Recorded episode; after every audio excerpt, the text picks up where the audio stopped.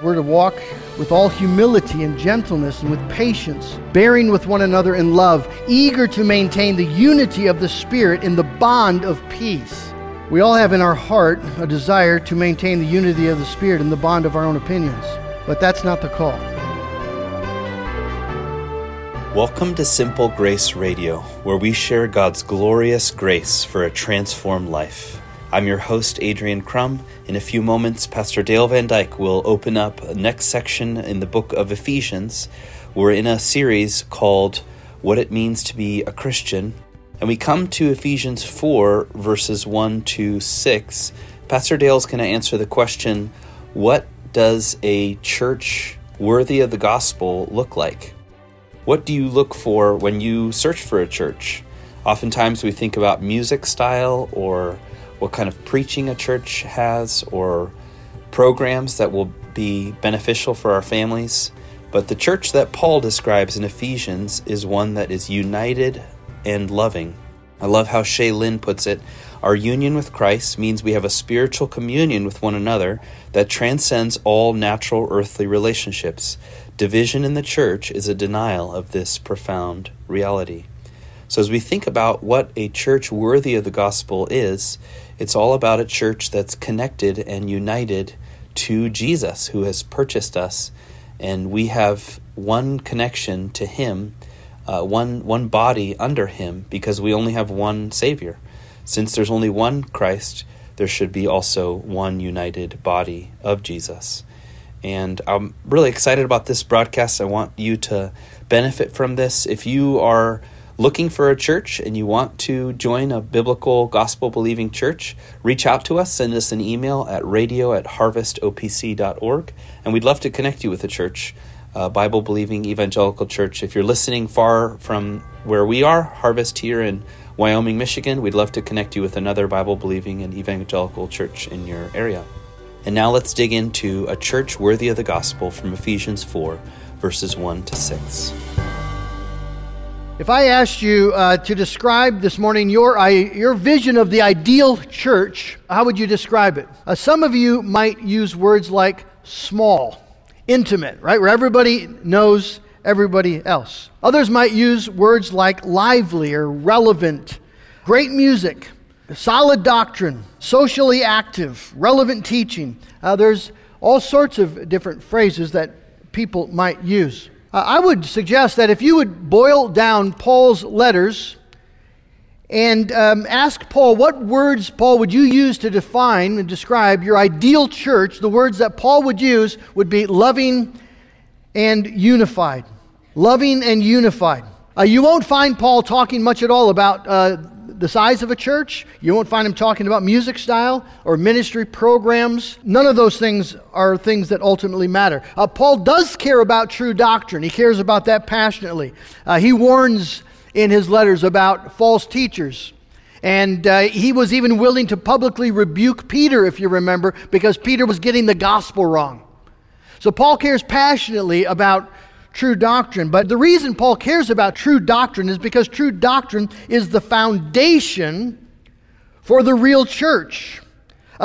Doctrine doesn't exist for its own sake or to its own ends. Doctrine is the foundation that Jesus Christ has laid through the apostles and upon which Jesus Christ is building his church. And the words that Paul would use to describe that church founded on true doctrine, on the true gospel, the words Paul would use is loving and unified. Well, if that's the case, then the church is in trouble. Because we live in an increasingly angry, divided, disunited culture, and those traits are increasingly being manifested in the church. The past years, we've seen tragic failures of love and unity in the church as believers have argued and fought and split over racial issues and gender issues and COVID issues and other issues. There's been an increase of anger in the church. I was talking with a pastor, a friend of mine recently, and we were commenting together that we see more anger now in the church than we used to see. We experience more anger than we used to experience. Anger has become a sort of a defining part. I was talking with a couple when we were in Naples, and there was a lovely couple there from a church in Canada. solid Reformed church, and that church is being ripped apart over COVID issues. Lots of anger. Let me give you an example. Shai Linne, young Reformed black hip-hop artist, wrote an excellent book last year entitled The New Reformation, Finding Hope in the Fight for Ethnic Unity. It's an excellent little book. I highly recommend it to you. He argues in that book that the doctrine of justification is the key for unity in the church. I think that's exactly right. That the doctrine of justification that teaches us that we are made right with God by grace alone, faith alone, in Christ alone. We are all sinners and we're all saved the same way by sheer mercy and sheer grace. That's the essential doctrine for unity in the church. But he also comments in that book how poorly the church is going about discussing this specific issue. He says, there are many conversations surrounding ethnicity in the church today. I see a lot of anger. I see a lot of sarcasm. I see a lot of unforgiveness and mockery. What I don't see is a lot of humility, gentleness, patience, and bearing with one another in love. And unfortunately, that's also exactly right. And the same could be said for any number of issues that the church is debating today. And friends, the effect of that is obviously disunity. And we're seeing that in the church. Churches dividing from one another. Relationships in the church disintegrating as brothers and sisters defriend one another, withdraw from one another, distrust one another. The church today is struggling to live up to and into God's vision for His church. We're not doing well. And so this is a word that we need to hear. This is a truth that we need to grasp. I hope you have a sense that this is really, really important. And if you don't have that sense now, you'll understand that by the end of the message. God calls us, you see, to be a church that is worthy of the gospel. If you're taking notes this morning, our 3 points will be first the calling of worthy church, and then the character of a worthy church, and finally the convictions of a worthy church. The calling, the character, and the convictions of a worthy church. Paul begins verse 1, I therefore, a prisoner for the Lord, urge you to walk in a manner worthy of the calling to which you've been called. Paul loves to talk about the call of God. It is how he understands the church. The call of God, you see, is the saving purpose of God that defines the church, determines its identity and its destiny. If you think about the church, what Paul wants you to think about is the call of God that is behind the church, the reason the church exists, and the things that define the church. So he'll say in Romans 1:6 that we have been called to belong to Jesus. In Romans 1:7, called to be saints. Ephesians 4:4, called to one hope. God's sovereign call, His effectual call where He accomplishes what He desires, that is what defines who we are. That's what determines our future. A great example would be the Old Testament church. If you think of Old Testament Israel, when they come out of Egypt, they were like most other nations of their day. There was nothing unique about them except their impoverished state. They're slaves. But there's nothing unique about them. They're a fundamentally flawed, wicked people. The only thing that makes them unique is this one thing. They were the recipients of God's call. That's it. That's what makes them different. They had been chosen by God, called to be His saints, called to be His holy people. They had been given this hope, called to receive the land of promise where God would dwell with them as their God and they would live with Him as their people. That's what defined them. That was their identity. And that's why, you see, God was uniquely upset with Israel because of Israel's sins. You see, God called them to live in a manner worthy of the calling. And so when the Israelites bowed down to the golden calf that they'd made and worshiped with that calf, well, God was incensed, you see, because it was a violation of their calling. When the people of Israel shrank back out of fear, remember they sent the spies, and 10 of the spies came back and said, there's no way we're going to be able to take the land. There's the Anakites, they're huge. We're not able to do this. And then began grumbling, Moses, why did you bring us out in the desert to die? Well, God was very angry with the people, right? And he sentenced them to 40 years in the wilderness, so everyone of that generation, 20 and older, would die in the wilderness. They wouldn't receive the promise. Why was God so upset? I mean, you could look at it from a human perspective and say, well, I mean, the cities really are fortified. And the sons of Anak, they're monstrous war machines. We don't have anything like that. It's a very reasonable conversation that you can imagine taking place in the camps of Israel. And yet God is angry with them. Why? Because you see, their identity and their destiny isn't based on their experience or their insights. It's based on God's call. He's the God that had just led them out of Egypt, the mightiest nation in the world, by his own power. They didn't do anything. And that God who'd called them out of Egypt had promised to bring them into the land of Canaan by that same power.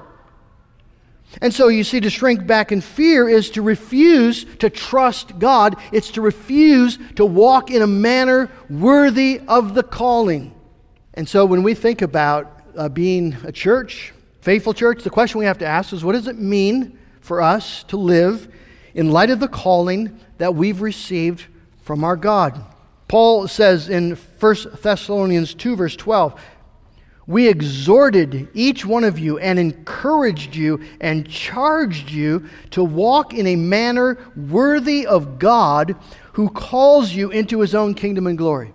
And so as we begin this conversation, we have to just have in our mind this incredible reality that exists, the call, the purpose of God, and the reality of God himself. And that reality is supposed to be the supreme thing that drives the way that we think and the way that we act, the things that we pursue, because we're called to live lives worthy of God. It's an incredible statement. Worthy of the God who called us into his own kingdom and glory. Well, what would that look like? What would it look like if the reality of God and the reality of his kingdom and the reality of his glory permeated our minds and hearts? How would we live? Well, Paul tells us the character of a worthy church. Secondly, he says we're to walk with all humility and gentleness and with patience, bearing with one another in love, eager to maintain the unity of the Spirit in the bond of peace. We all have in our heart a desire to maintain the unity of the Spirit and the bond of our own opinions. But that's not the call. Eager to maintain the unity of the Spirit in the bond of peace. And when Paul thinks about a church that's walking worthy of God and worthy of this glorious calling they've received in God, what he sees is a church that's full of humility and full of gentleness and full of patience and bearing with one another as they eagerly maintain the unity of the Spirit and the bond of peace. If you would ask yourself, what would it look like to be a married couple that lives worthy of the vows we made? Well, you would say something very similar. This couple that is striving to live in a manner worthy of what God has called marriage to be and worthy of the vows that they've taken, that would be a couple that is embracing humility and gentleness and patience, bearing with one another as they are eager to maintain the unity of that marriage in the bonds of peace. Well, it's exactly the same for a church. You can't have a fighting marriage and have a marriage worthy of God, and you can't have a fighting church that's worthy of God. Humility is the posture of a servant. It's to follow Jesus, who humbled himself. We are servants, right, of Christ, and we're servants of the mission of Christ. That's what it means to be the church. So we live with this sense that there's something bigger and more important and more essential than my personal, political, or social opinions. There's this thing called the mission of Christ. And I'm called to serve that mission with humility. Gentleness. Gentleness refers to how we speak. It means that we'll resist anger. And when we give way to anger, we repent of it. We ask forgiveness for it. Shai Linne in his book says, "Gentleness is restrained rather than explosive. Gentleness resists the temptation to vent, but instead chooses to ask, 'Can we pray?'" Wouldn't that be a good thing to introduce to conversations that are hard? Could we just pray and look to the Lord to help us with this? You're listening to Simple Grace Radio, a broadcast called A Church Worthy of the Gospel, from Ephesians 4, verses 1 to 6. Pastor Dale Van Dyke is opening up this passage for us. You can hear more about our work at simplegraceradio.org. Now back to Pastor Dale. Patience and forbearing means that we don't give up on each other. We don't cancel each other. We don't defriend each other. I hear of that happening in the church. I just can't imagine. How does that work? Patience and bearing with one another means that we endure even when the conversations are hard and we're not sure how to move forward. It's striving to press through, you see, those layers of misunderstanding as we seek unity of heart, even if we are still working towards a unity of mind. But I want you to notice that all of those qualities in verse 2 are to the end of what Paul commands in verse 3. They're all to the end of maintaining the unity of the Spirit in the bond of peace. That's the primary thing that Paul wants us to get this morning. Worthy gospel living is unified living. Listen to what he says in Philippians 1:27, using the same language. Only let your manner of life be worthy of the gospel of Christ. That's how he begins. So that I may hear of you that you're standing firm in one spirit with one mind, striving side by side for the faith of the gospel. It's the same thought. What does a worthy church look like? What's a worthy life look like? It looks like unity. People with one mind striving side by side for the faith of the gospel. You see, unity matters because the mission matters. And disunity mucks up the mission. We're called to pursue this great thing, striving side by side for the faith and the sake of the gospel because we belong to God. You know, as you know, there's currently a war going on in Ukraine. And I just wonder, how much time do you suppose the soldiers on the front lines are spending arguing about the things that formerly divided them? I would suggest it'd be none at all. Why not? Well, because the differences are utterly insignificant in the face of an overwhelming common objective. So all ethnic, economic, social, personal, and political differences disappear in the face of the need to strive side by side for the freedom of Ukraine. I enjoy reading World War II books and novels, and that's one of the things that the soldiers would often comment, how all the the social divisions that they experienced in their small town or their big city, wherever they lived in the 1940s, all that disappears when you get to the army. And everybody's on the same page, and everybody is working towards the same objective. Well, that's exactly what it should be like in the church. You see, our calling in Christ and our calling as the church, it's just vastly more significant and important than our own perspectives and agendas. Not that those things don't matter, and we can have conversations about all that, all those things, but we have a calling together, a calling to represent the living God in an evil age and what God is like to a world that has no clue what he's like. And we have a calling to present a gospel of everlasting life to a dying age, where people really are dying eternally without Jesus Christ. You just don't get higher stakes than the stakes that we're called to face and to deal with. We have a calling to help each other onto eternal glory. And so you see, division and disunity in the church is reprehensible because it hinders those magnificent God-given agendas. And so we have to just take stock sometimes and ask ourselves, what am I really about? What are the things that really get my attention? What are the things that really make me mad? Am I really about the cause of Christ? Does it just grieve me when Christ is not being worshiped and adored as he ought to be? Am I just sick about the spiritual need of dying men and wondering how we're going to reach them? Am I gripped with a passion to help my brothers and sisters onto glory? Or am I really about other stuff? Remember how Jesus taught us to pray.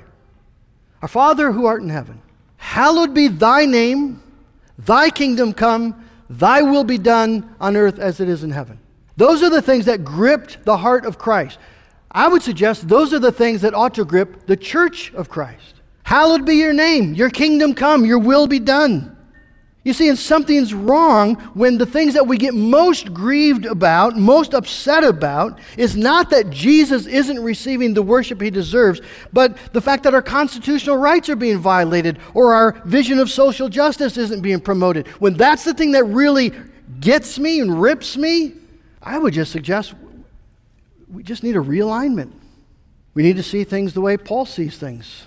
You see, the world, friends, around us, it's defined by disunity. And ever more, right? Distrust, anger, protests. And the Church of Jesus Christ ought to be remarkably and conspicuously different. People ought to be able to come in and see people who care about all sorts of stuff, but are united because they're passionate about this one thing.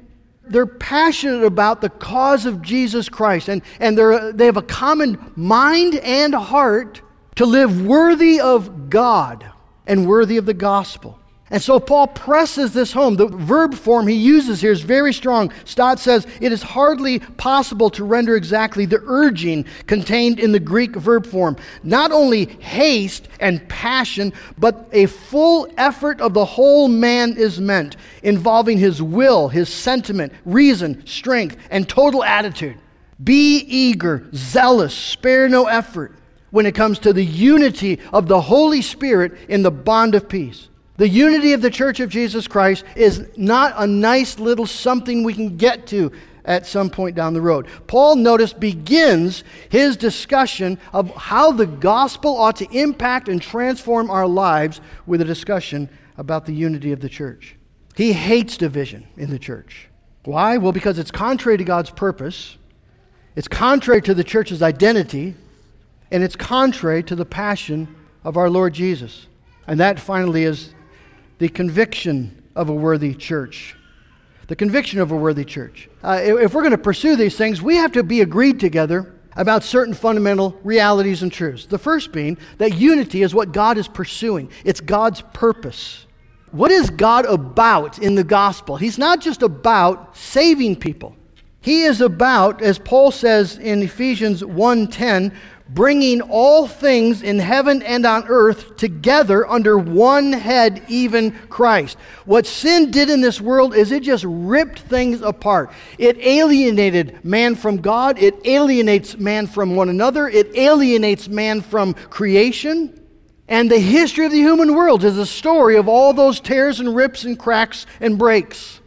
And God in Jesus, Paul says, is about unity. Bringing it all back together the way it ought to be. All of it under one head, Jesus Christ. That's what Jesus came to do. And one of the evidences that we talked about in chapter 2, where Jesus himself, Paul says, verse 14, is our peace, who has made the two one and has destroyed the barrier, the dividing wall of hostility. That would be between the Jews and the Gentiles.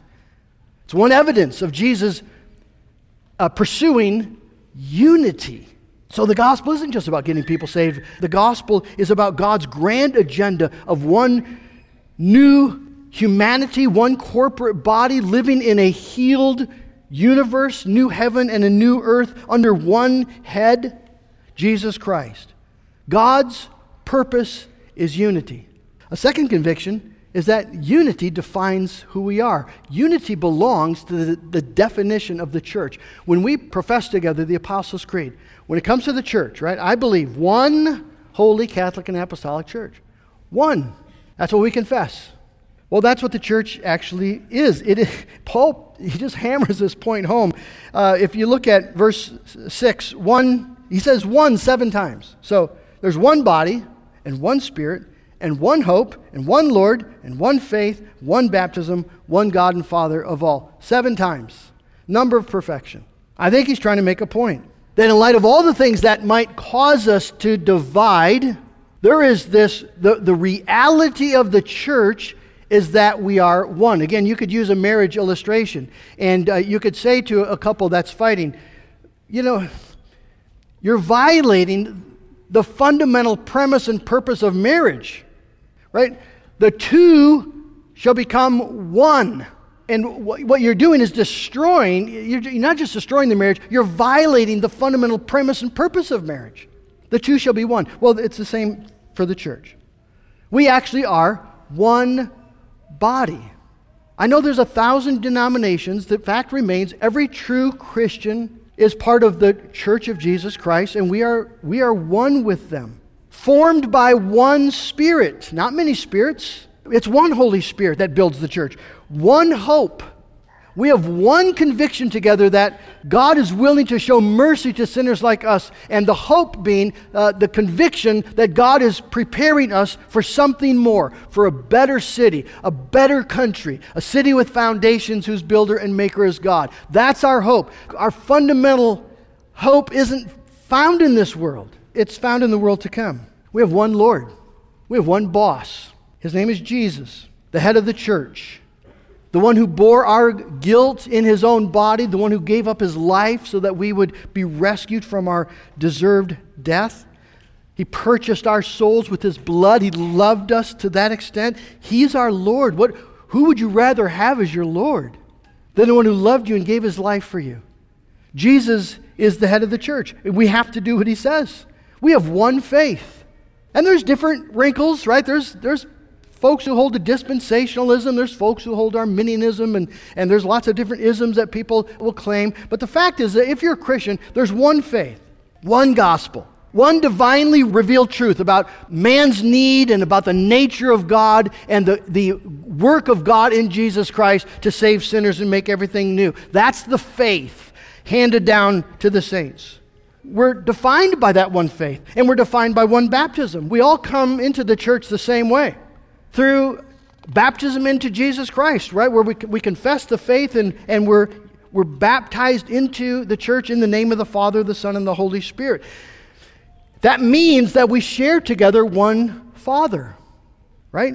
Through our union with Jesus Christ, we all have the same relationship to God. He's our loving Heavenly Father. And so Shai Linne says, our union with Christ means that we have a spiritual communion with one another that transcends all natural, earthly relationships, transcends your Dutchness, right? It transcends everything that you maybe appreciate and value about the way God made you and brought you up. That's great. But the union we have in Jesus Christ transcends it. Division in the church, he says, is a denial of this profound reality. Thanks, Pastor Dale. I appreciate this summary that Dale just unpacked. If God has accomplished all this glorious unity in Christ, disunity is an evil that flies directly in the face of God and the gospel. That's so true. God has accomplished our unification, the binding together of Jew and Gentile together into one body. And when we attack that bond, we're attacking something that Jesus has worked to establish. I think it's frustrating whenever our work gets attacked in different ways, and so we should bear in mind the beauty of the unity that Jesus has worked to accomplish and then work toward that unity in his body, the church. You can hear more about our work by going to simplegraceradio.org. If you have a prayer request or something that you'd appreciate we know about the ministry, please send us an email at radio@harvestopc.org. That's radio@harvestopc.org. You can listen to all the catalog of our previous broadcasts by going to simplegraceradio.org. That's simplegraceradio.org. And share a broadcast with a friend. Send them a link. You can share any of the sermons and the broadcasts from Galatians and from the book of Job, and even any broadcast here from the book of Ephesians. Come back again next week when we'll be sharing God's glorious grace for a transformed life.